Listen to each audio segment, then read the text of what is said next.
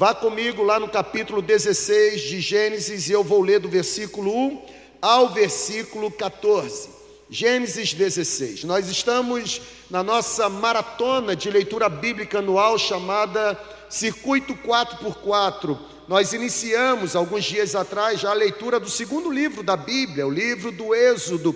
E enquanto eu estava pedindo a Deus uma palavra para esta quinta-feira, Deus me fez voltar lá no capítulo 16 de Gênesis e ler a história envolvendo o nascimento de Ismael. E a partir da leitura do texto, eu quero compartilhar com você sobre impaciência, um combustível para a tragédia. Vamos comigo ao texto? A Bíblia ela diz assim: ora, Sarai, mulher de Abrão, não lhe dera nenhum filho. Como não tinha dado filho e tinha uma serva egípcia chamada Agar, então Sarai deu o seguinte conselho a Abrão: Já que o Senhor me impediu de ter filhos, possua minha serva. Talvez eu possa formar família por meio dela. Abrão atendeu a proposta de Sarai. Quando isso aconteceu, já fazia dez anos que Abrão, seu marido, vivia em Canaã. Foi nessa ocasião que Sarai, sua mulher, lhe entregou sua serva egípcia chamada Agar. A Abraão ou Abrão possuiu Agar e ela engravidou. Quando se viu grávida, começou a olhar com desprezo para sua senhora. Por causa disso, Sarai disse a Abrão: Caia sobre você a afronta que venho sofrendo. Coloquei minha serva em seus braços e agora que ela sabe que engravidou, começa a desprezar-me. Que o Senhor seja o juiz entre mim e você. Respondeu Abrão a Sarai: Sua serva está em suas mãos. Faça com ela o que você achar melhor.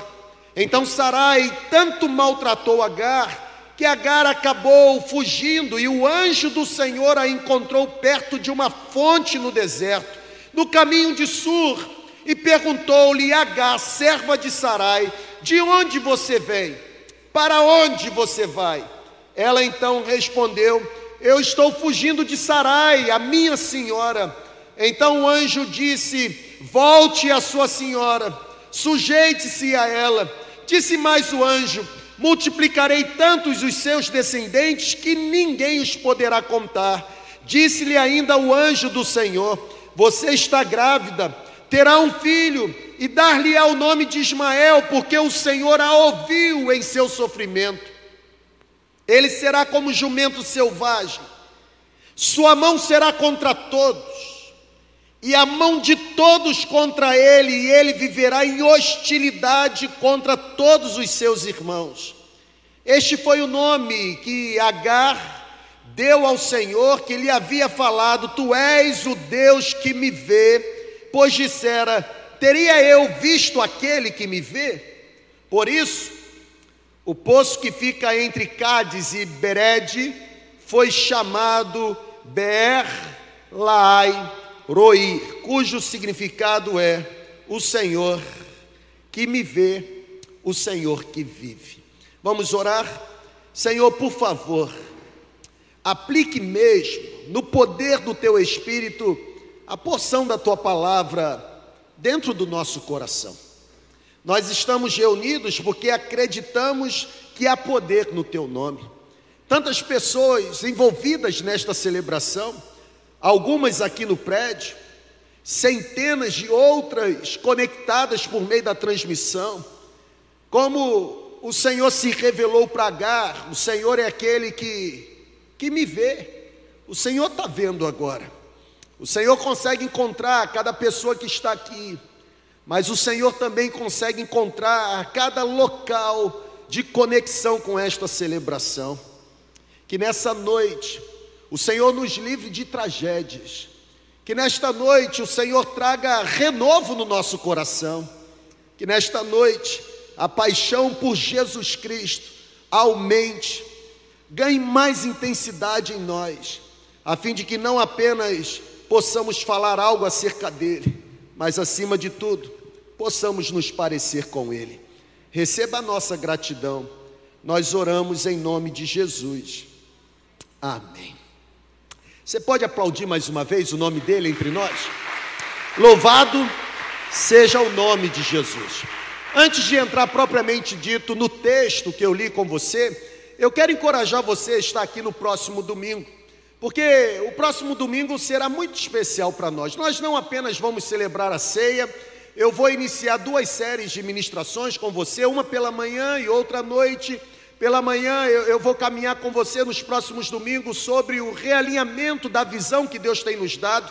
E à noite eu vou tentar pegar na sua mão e trazer você comigo para juntos fincarmos os pés num terreno muito delicado, controverso, complexo, que é o que nós chamamos de batalha espiritual. Será que existe? Será que não existe? Será que tem a ver somente com a mente pentecostal? Ou será que isso é uma realidade também nas igrejas chamadas tradicionais? Será que o diabo, de fato, ele trabalha? Ele pode se tornar amigo de algum ser humano se o ser humano trabalhar para ele ou servi-lo? Ou será que a inimizade entre o diabo e a humanidade é algo decretada por Deus que não pode ser modificado? Eu quero encorajar você, no próximo domingo, vir para cá, na hora do ofertório, eu vou compartilhar com você assim uma palavra de gratidão tão grande, mas tão grande que você não vai conseguir conter a alegria dentro do seu peito, você vai explodir em gratidão dentro desse lugar. Por isso eu quero pedir, venha para cá no próximo domingo e vamos juntos celebrar o nome de Jesus. Eu penso que a melhor maneira de iniciar o meu pensamento com você sobre o texto que eu li, Gênesis 16, é exatamente lembrando o que Deus havia dito para Abrão e Sarai, enquanto ainda se chamavam Abrão e Sarai, o que Deus havia dito para eles no capítulo anterior. Eu li com você quase todos os versículos do capítulo 16, mas se você é um estudioso perspicaz da palavra, você já percebeu que no capítulo 15, no capítulo anterior, Deus havia dado uma promessa para Abraão, Deus havia dado uma promessa para Sara, Deus havia dito que tanto Abraão quanto Sara seriam pais, apesar das suas idades avançadas. No capítulo 15, Deus apareceu e entregou a promessa, Deus asseverou que Abraão e Sara receberiam um herdeiro, um herdeiro que seria considerado não apenas por eles, mas também ao longo da história como o filho da promessa. Sabe, gente, os anos foram passando. Estão aqui comigo, amém ou não amém, gente? Olha, eu estou voltando de férias, hein? Você tem que me animar.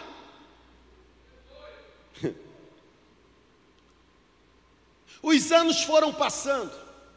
O capítulo 16 que nós lemos, ele diz que dez anos se passaram. E o interessante é que, com o passar do tempo, a discrepância entre a promessa dada por Deus e as circunstâncias em que viviam Abraão e Sara, essa discrepância ela foi se tornando cada vez mais frustrante, cada vez mais angustiante, porque o tempo estava passando, porque o tempo avançava e porque o tempo avançando, a promessa que eles receberam de Deus não se cumpria.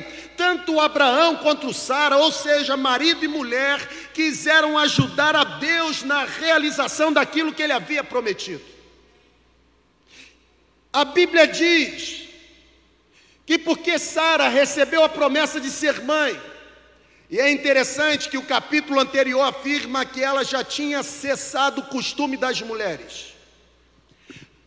A Bíblia diz que Deus afirmara para Abraão que ele seria pai, apesar da sua idade avançada, porque a promessa não se cumpriu dentro da perspectiva de tempo de Abraão e Sara, o capítulo 16 nos afirma que Sara pega sua serva Agar e então entrega a Abraão e diz a Abraão que de Agar nasceria o herdeiro prometido por Deus a Abraão.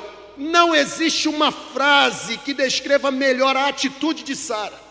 Não existe uma frase que descreva melhor a atitude desta mulher senão a impaciência ante o cumprimento da promessa. Como nós somos impacientes. Como nós somos adeptos da teologia hollywoodiana. Como nós somos adeptos daquela sensação de que tudo tem que acontecer num piscar de olhos, ninguém planta batata hoje querendo colher amanhã, existe um processo chamado tempo. O problema é que, na perspectiva de Abraão e Sara, o tempo estava muito longo, o cumprimento da promessa estava demorando demais, até parece que eles eram senhor do tempo. Eu, quando li esse texto, a única frase que habitava na minha cabeça era: impaciência ante o cumprimento da promessa. Eu tenho percebido ao longo da minha caminhada ministerial, eu tenho percebido ao longo da minha caminhada cristã, que a impaciência é exatamente o combustível para algumas tragédias que trazemos na nossa vida. John Piper, considerado por alguns como o teólogo da alegria, ele afirma que a impaciência é uma forma de incredulidade. John Piper ele diz que nós nos tornamos impacientes quando começamos a duvidar da sabedoria de Deus. É, é exatamente o que aconteceu com Abraão e Sara. Nós nos tornamos impacientes quando começamos a duvidar do controle de Deus sobre o tempo. Ele se esqueceu. Nós nos tornamos impacientes quando descremos da bondade de Deus sobre nós ou da sua orientação para a nossa caminhada. O John Piper ele diz que a impaciência, ela começa a nos liderar, ela começa a liderar a nossa mente, ela começa a liderar os nossos pensamentos, exatamente quando sob a nossa perspectiva os planos que tínhamos foram interrompidos. O John Piper ele diz que a impaciência começa não apenas a habitar, mas a reinar em nós, a nos liderar, exatamente quando, sob a nossa perspectiva, aquilo que desejávamos que acontecesse, de alguma forma não aconteceu, foi destruído, não foi concretizado da forma como almejávamos. A grande verdade é que a impaciência, ela é gerada pela ansiedade de ver as coisas acontecerem do nosso jeito. Como eu me vi dentro desse sermão? Pessoas impacientes são pessoas debilitadas. Você conhece alguém impaciente? Levante a mão aí, por favor. Ok. Você se conhece. Pessoas impacientes acabam fragilizadas. Nós estamos com uma nós estamos com uma reforma na estrutura do prédio do outro lado da calçada. E como aquela reforma está assim trabalhando a nossa paciência. Na verdade, não é nem mais paciência, é longanimidade. Porque a expressão longanimidade no grego é macrotimia. Macro é um negócio grande. Então, longanimidade é uma paciência aumentada. Pensa num cara que está impaciente com aquilo. A impaciência, ela deixa a gente, sabe, com, com uma tendência. Sabe qual é a tendência do impaciente? É viver no descontentamento. O impaciente, ele tem uma explosão de descontentamento. O impaciente, ele tem uma explosão de ira. O impaciente, ele tem conclusões precipitadas sobre pessoas e coisas que estão ao redor. E sabe qual é o resultado da impaciência? O resultado é que quase sempre quem é impaciente toma atitudes precipitadas cujas consequências são trágicas. Exemplo: Abraão e Sara. Eu, quando olhei para esse texto, algumas lições vieram à minha mente. Eu quero, no poder do Espírito Santo, compartilhar com você. Recebe ou não recebe, irmão? Primeiro, está aí na sua tela. É, é trágico, grave isso, por favor. É trágico quando deixamos de ouvir a voz de Deus para ouvir a voz de pessoas que não estão em sintonia com a voz de Deus. Eu vou repetir, porque tem gente que é lento para ler. É trágico quando deixamos de ouvir a voz de Deus, para de alguma forma ouvir a voz de pessoas que não estão em sintonia com a voz de Deus.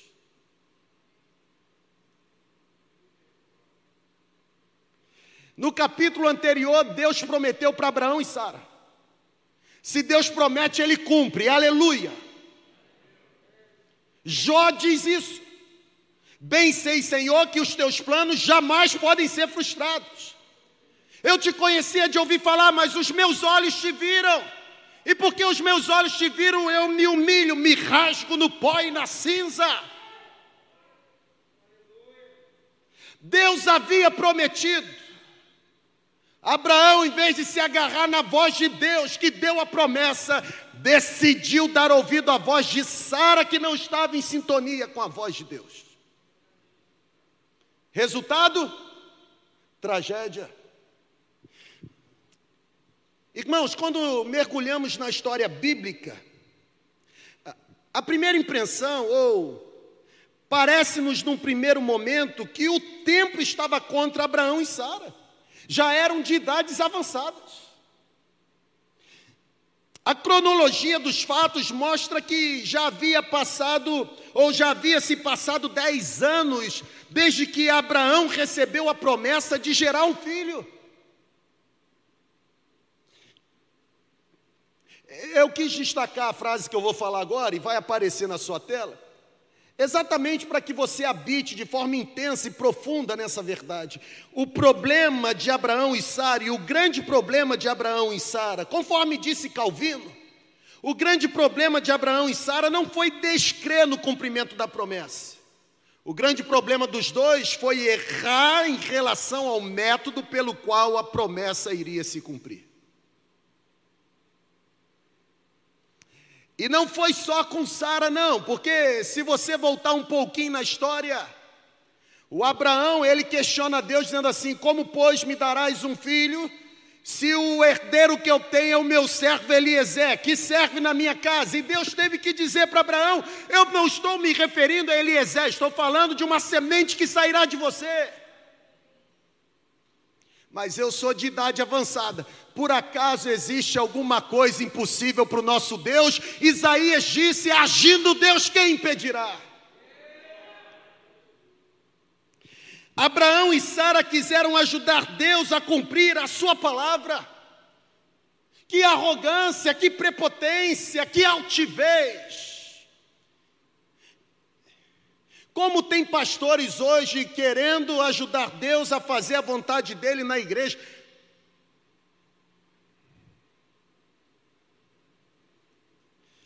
Abraão e Sara quiseram ajudar Deus a cumprir a sua palavra. Abraão e Sara se atreveram a delinear a forma como Deus deveria cumprir o que havia prometido. O Senhor me prometeu, mas não está sabendo cumprir, então eu vou criar a forma o Senhor me disse: que loucura! Como tem gente assim hoje? Uma das piores tragédias na igreja evangélica, principalmente batista, se chama sucessão pastoral. Porque é o período em que a liderança, se não o pastor da igreja, coloca a igreja para orar, pedindo a igreja para ouvir a voz de Deus, mas na verdade, às vezes o pastor coloca a mão no processo e bota quem ele quer.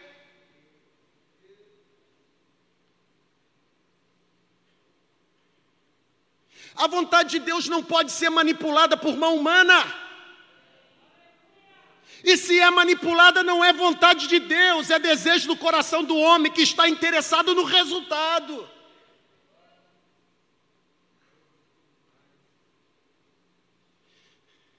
Consequência? Tragédia. A conta vai chegar, porque chega. Irmão, voltei tão animado das férias.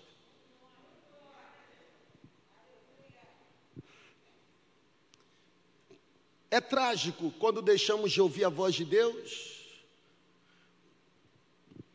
e começamos a ouvir a voz de gente que não está em sintonia com Deus. Abraão e Sara se atreveram a dizer para Deus como Deus devia cumprir a promessa dada. Cuidado. Preste muita atenção. Cuidado.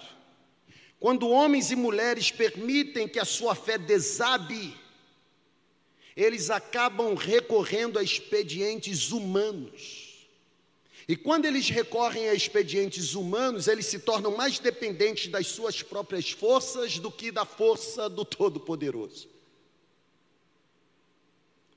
Lembre-se de que Deus tem os seus próprios caminhos. Lembre-se de que a nossa limitação humana nos impossibilita de entender os planos de Deus, mas não coloca em xeque quem Deus é. Um texto que Mirinha sempre gosta de citar aqui é Isaías 55, 6. Buscai o Senhor enquanto se pode achar, invocai enquanto está perto. Deixe o homem ímpio o seu mau caminho e o homem maligno os seus maus pensamentos e se converta ao Senhor que se compadecerá dele. Quando chega no versículo 7 e 8, Isaías diz o seguinte: Por quê? Porque os pensamentos do Senhor são mais altos do que os nossos próprios pensamentos e o caminho do Senhor é mais perfeito do que os nossos próprios caminhos, assim como o céu é mais alto do que a terra, assim também os pensamentos e o caminho do Senhor são infinitamente mais altos, são perfeitos em relação aos nossos próprios pensamentos e aos nossos próprios caminhos. Você pode não saber para onde vai, mas se é a mão de Deus que está te conduzindo, não interessa saber, vai, irmão, porque Ele vai te sustentar na caminhada.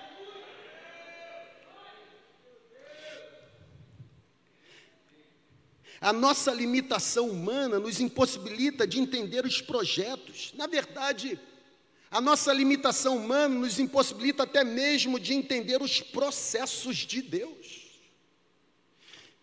A nossa limitação humana nos impossibilita de enxergar o projeto ou os processos de Deus com clareza, e é por isso que, por vezes, nos confundimos.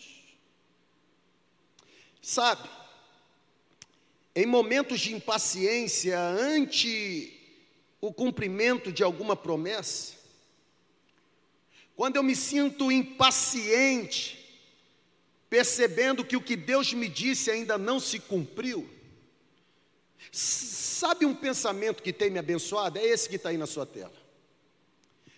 Porque eu também tenho os meus momentos de impaciência. Eu tenho os meus momentos de querer resolver as coisas na força do meu braço. Mas quando eu me pego, sabe, sendo tentado pela semente da impaciência, o que me abençoa é habitar nessa expressão: é melhor esperar do que errar. É verdade. É melhor esperar do que errar. Quando eu olho para o texto, uma segunda lição eu aprendo, está aí na sua tela. E qual é a segunda lição?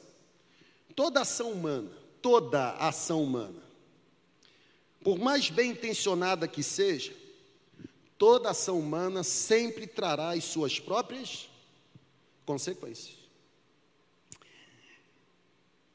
Exemplo: as três pessoas envolvidas no cenário sofreram: Abraão, Sara e Agar. E não apenas as três pessoas envolvidas no cenário sofreram, mas os resultados também sofreram: Isaac e Ismael. Seria menos doloroso se a miséria da gente alcançasse somente a gente. O trágico é que a miséria da gente também afeta quem vive ao redor da gente.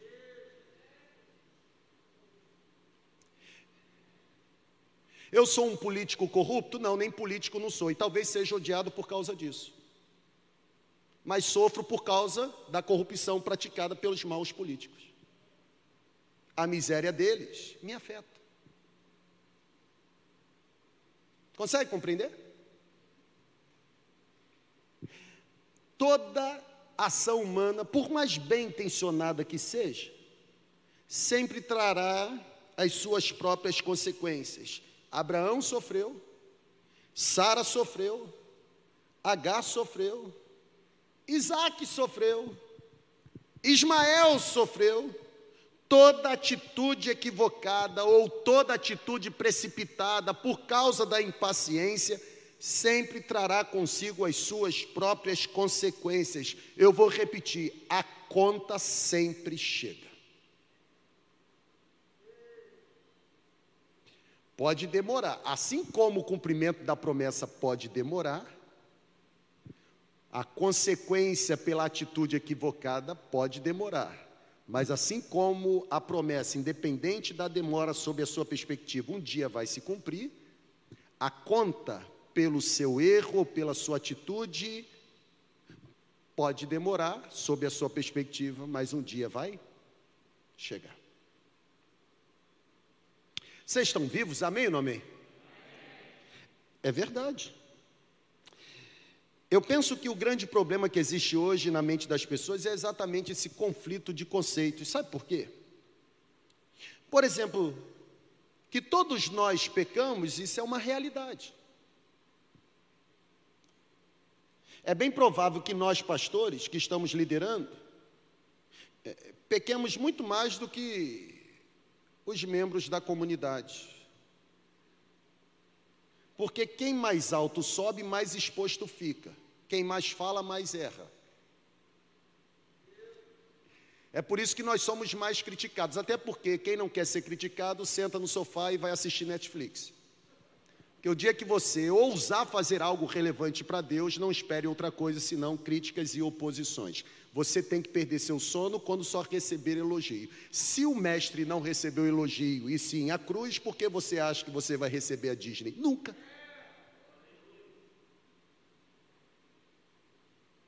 Não tem a ver com o reino.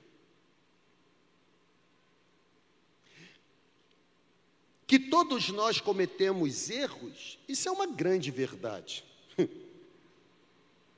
O próprio apóstolo Paulo disse: Eu sou o mais miserável de todos os homens.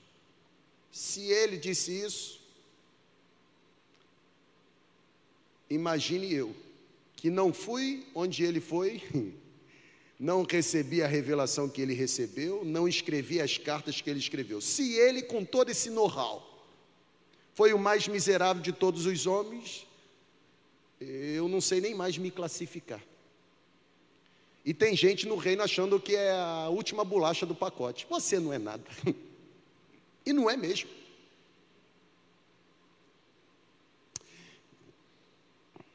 O que nós precisamos ser lembrados,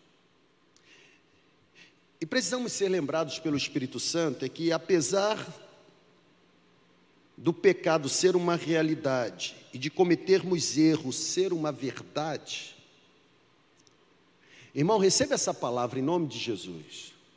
Nós precisamos ser lembrados pelo Espírito Santo que pecados são perdoados por Deus desde que sejam confessados e abandonados. É a Bíblia quem diz isso. Provérbio 28, 13, Salomão disse: Aquele que confessa pecado e o abandona alcança misericórdia.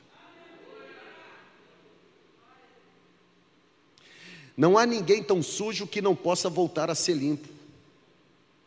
Embora a gente sabe que não há ninguém tão limpo que não possa ser sujo. Quem tem um discurso muito moralista, cuidado. Tem pecados obscuros.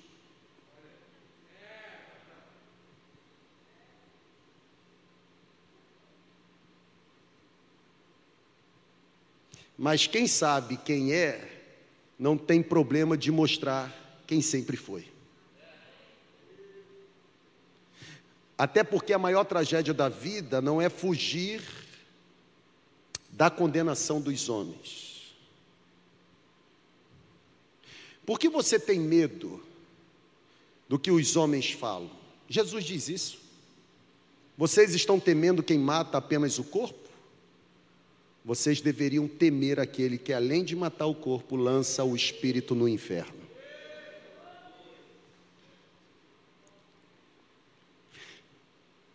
Quer que eu pare, irmão? Ok. as consequências sempre marcarão a vida daquele que errou. Isso é fato. Resultado: até hoje existe guerra entre os descendentes do filho de Agar e os descendentes do filho da promessa. Consequência da impaciência. Toda e qualquer ação equivocada, toda e qualquer ação precipitada irá gerar consequências ruins. No entanto, toda e qualquer consequência, por mais pesada ou desastrosa que pareça, jamais poderá sobrepujar a ação restauradora da graça de Deus sobre a vida de um homem. É exatamente aqui que eu encontro o terceiro ponto. Esse que aparece agora para você é exatamente o ponto em que os meus olhos se abriram no texto e me fizeram enxergar que, mesmo diante de nossos erros e fracassos, Deus sempre permanece nos vendo. A Bíblia diz que Agar foi expulsa por sua senhora. E enquanto ela estava naquela caminhada solitária, triste, a Bíblia diz que Deus apareceu para ela. Sara oprimiu Agar e oprimiu tanto ao ponto de Agar fugir. E é justamente nesse momento de fuga que Deus aparece a Agar e se revela. Irmãos, olha o nome que Deus se utiliza para si mesmo, a fim de se revelar para aquela que de alguma forma está sofrendo. A Bíblia diz que Deus apareceu para Agar como El Roi, ou seja, o Deus que vê.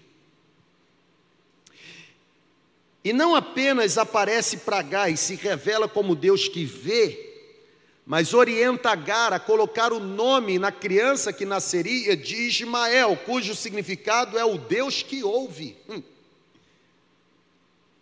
Olha que coisa extraordinária. Eu e você erramos, e erramos muito.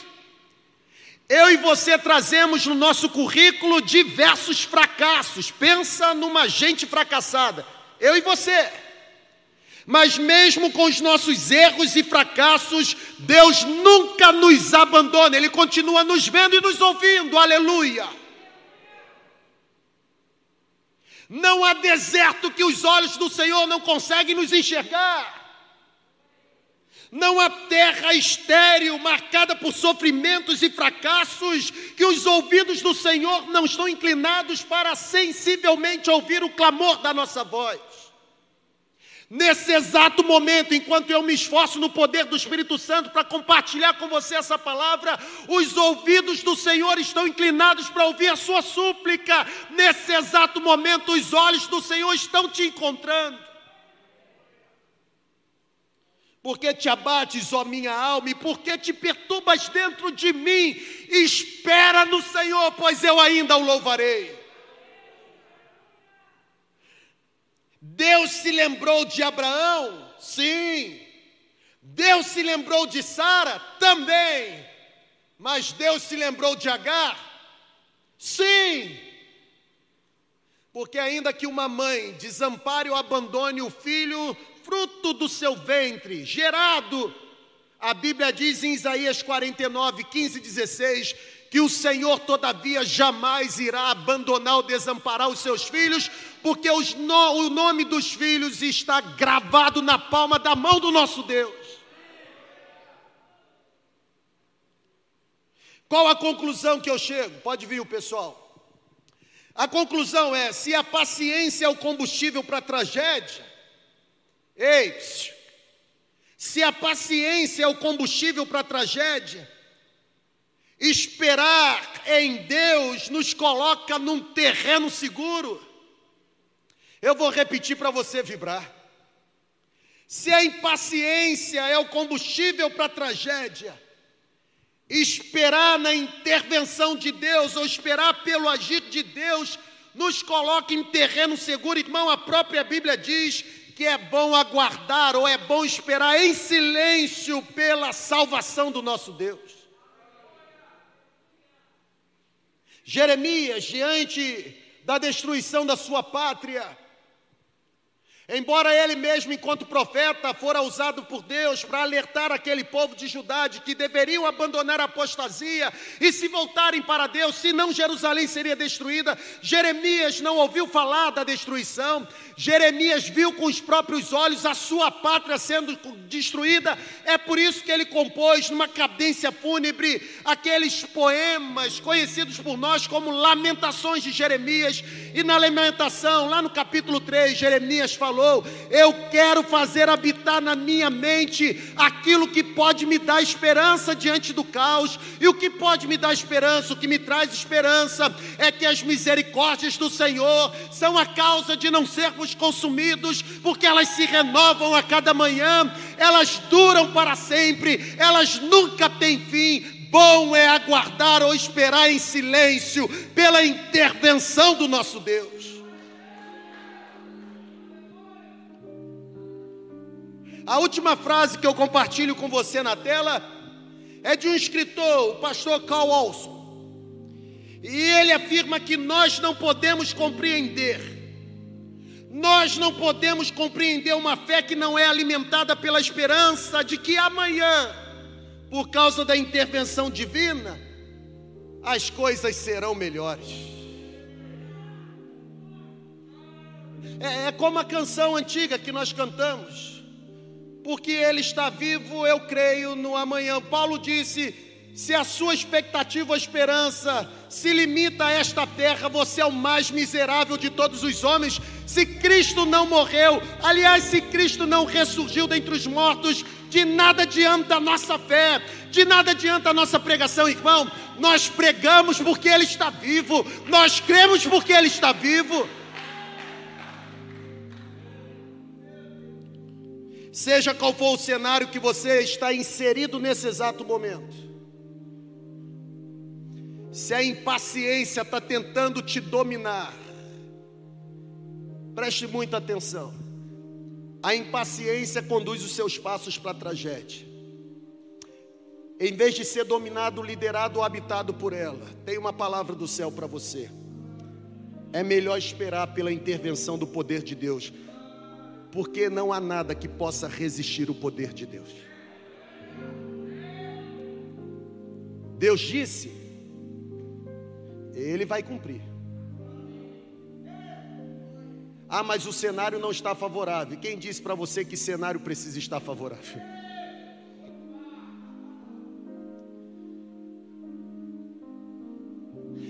Eu vou terminar.